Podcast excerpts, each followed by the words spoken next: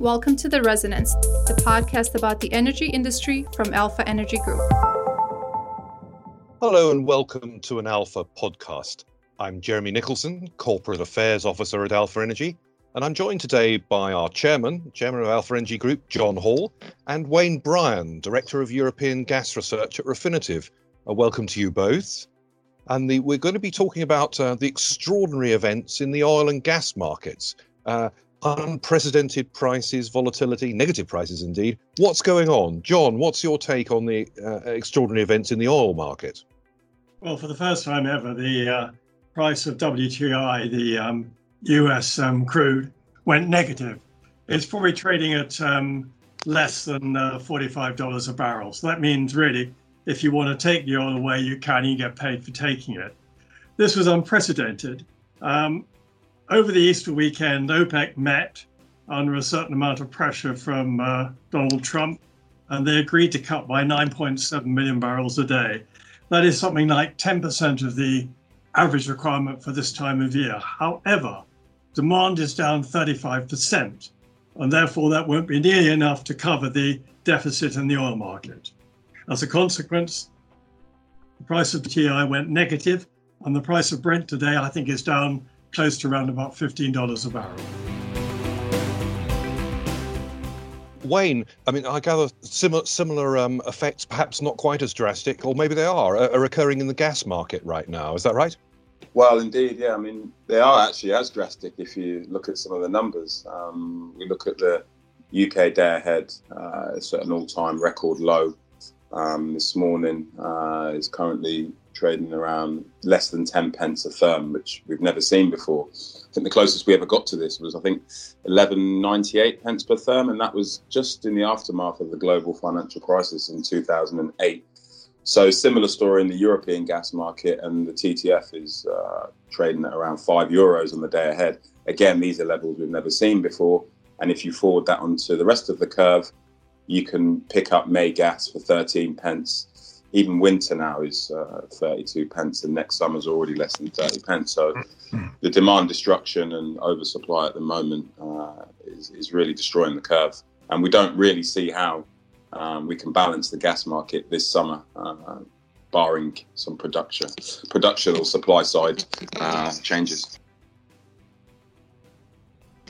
so presumably for for consumers, business energy users, if you are in, if your business is still running as uh, anything approximating normal, and you are consuming gas, there's some there's some bargains to be had out there. But uh, um, you know, very difficult trading conditions, I guess, guess for others, and that will be scant consolation for those who are, you know, furloughing staff and, and shutting factories at the moment. Uh, does this does it look like this this um, effect is going to continue, uh, so far as we know, for, for months and the, and the rest of the year? What does the longer term prospect look like?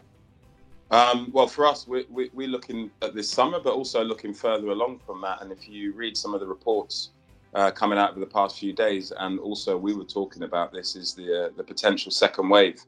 Um, we've seen a, an uptick in cases in South Korea, um, and I think listening, I was listening to something yesterday, and, and, one of the guys was saying that what what needs to be done moving forward to really minimise uh, the long-term effects of COVID is to do lots of testing, tracing, and treating. As soon as we see the social distancing measures eased and lockdowns restricted, uh, we should see some demand return. But bear in mind that the current social distancing measures affect around 92% of global GDP. So the effects are clear for everyone to see. So until we start seeing an easing and a slowing of cases, I think we're going to be in this position for at least another couple of months, and then we'll, we'll still be feeling the effects into next year. And as far as producers are concerned, it's tempting to think that, you know, oh, well, you've got a price signal, the prices are low uh, in the wholesale markets, possibly even negative. Surely the producers would just turn down their production. But it's not always as simple as that. John, in, in, in the oil market, um, it takes time, doesn't it, to adjust just production. And in the meantime, inventories can become oversupplied. Uh, you know, what, what are the constraints on the industry, whether it's the fracking part or the traditional OPEC producers in the Middle East? How fast can they re- respond? Well, what's happening at the moment is the OPEC and Russian uh, consortium has said they're going to cut output from the 1st of May. In the meantime, they're pumping as much as they can, they're flooding the market. The real issue we have, say, in Texas, is there's not really anywhere left to store the oil. So producers are, still producing too much in Texas. They're still producing too much everywhere. They've got nowhere else to put it. Donald Trump wants to put some oil into the SPR, but he needs the money to do it. And I guess the Democrats are probably going to block that when he tries to put it forward. They've got room for a little bit more oil, but not a lot. But in the moment, you've got tankers of oil sitting around with nowhere to go. Saudi sent off a tanker the other day. Again, it has nowhere to go. So the world is absolutely awash with oil. And looking ahead, we don't quite know when the situation is going to end. As Wayne was talking about just now, a second wave of uh, COVID may come through. And this is down to whether we come out of lockdown sooner or later. In China, there's been a new outbreak of the COVID. Having tried to come out of lockdown, they're now in certain areas going to have to go back in again. There are issues in Singapore, there are issues in Saudi Arabia. Um, there are issues all over the place now. No one actually knows when this is going to end. So the reality of it is that oil is floating around. People are still producing the stuff. No one's looking to buy it.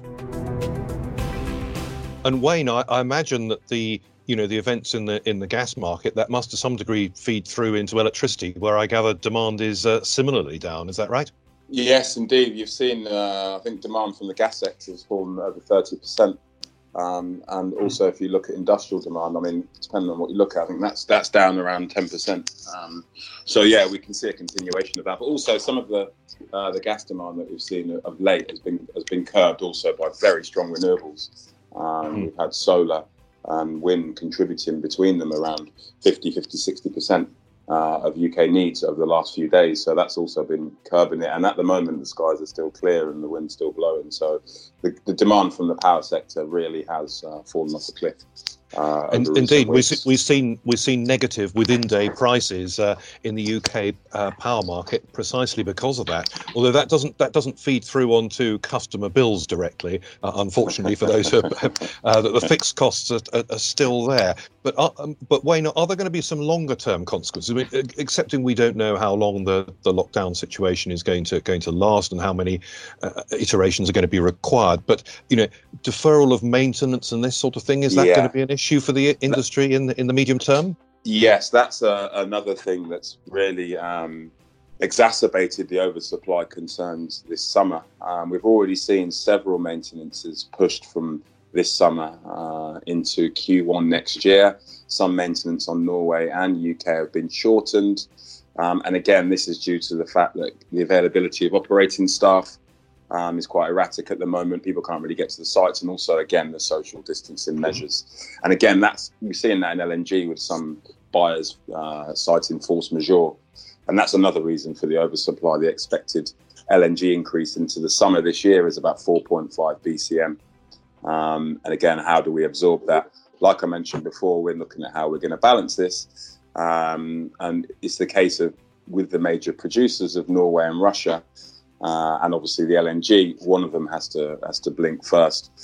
We looked at this previously, and we've seen Norway have already started easing flows into the UK um, as a result. So some commercial reductions already happening. The Russians are continuing to send gas uh, in line with recent highs, and again, I think they're more interested in market share.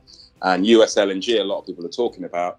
Um, now, yesterday, for the fir- for the first time in ten years, actually, the UK front month gas is now one of the cheapest in the world, and we're cheaper than Henry Hub. What that will do is it will incentivize shut ins of distressed cargoes.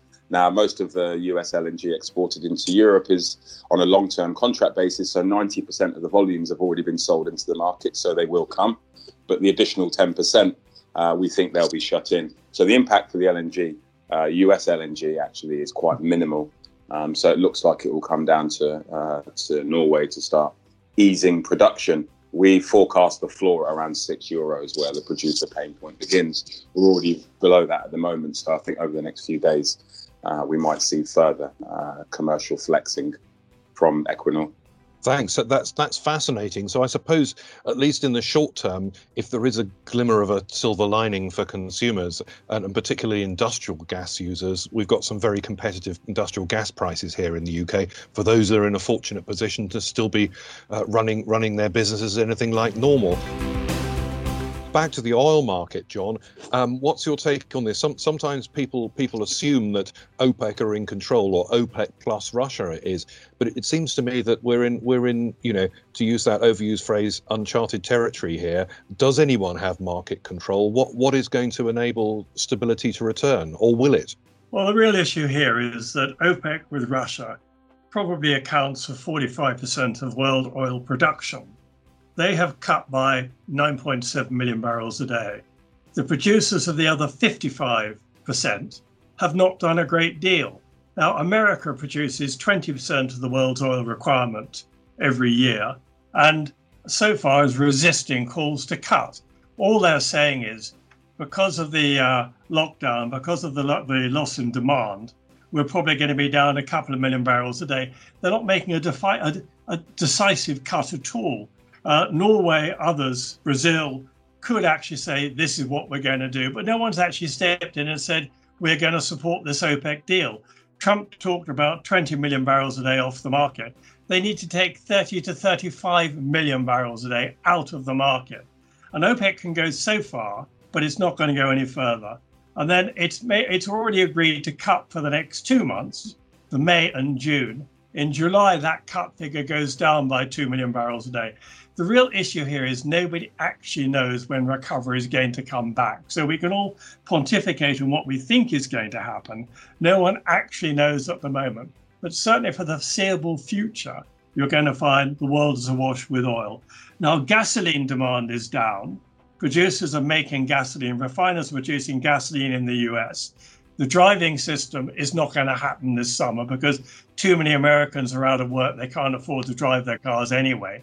So demand for gasoline is down 70%. And it may be great to say we can have cheap gasoline around the world. When did we all last drive our cars? Mm. One issue I'm not sure we have covered is that in industrial contracts, you have a take or pay clause. How is the take or pay clause coming out for industrial consumers who are down 25, 30%? What are the suppliers doing to them in that respect? Indeed, that's another aspect of uh, uh, of contracting and the risk there for, for consumers. A number of whom are going to be, uh, you know, renominating under their contracts uh, in, an attempt to get to get around some of these problems as as we speak. But I think it's a good point on which to conclude. Um, as you said, uh, no one really knows. You know, there's an area of expertise on this, and, and you both have contributed to it. But we certainly are in unknown territory and likely to remain so for a while to come. So thank you both for your insights. Uh, fascinating. If you'd like further information on this or to see our reports, please visit our website, alphaenergygroup.com forward slash UK, and we hope you join us for a podcast again soon.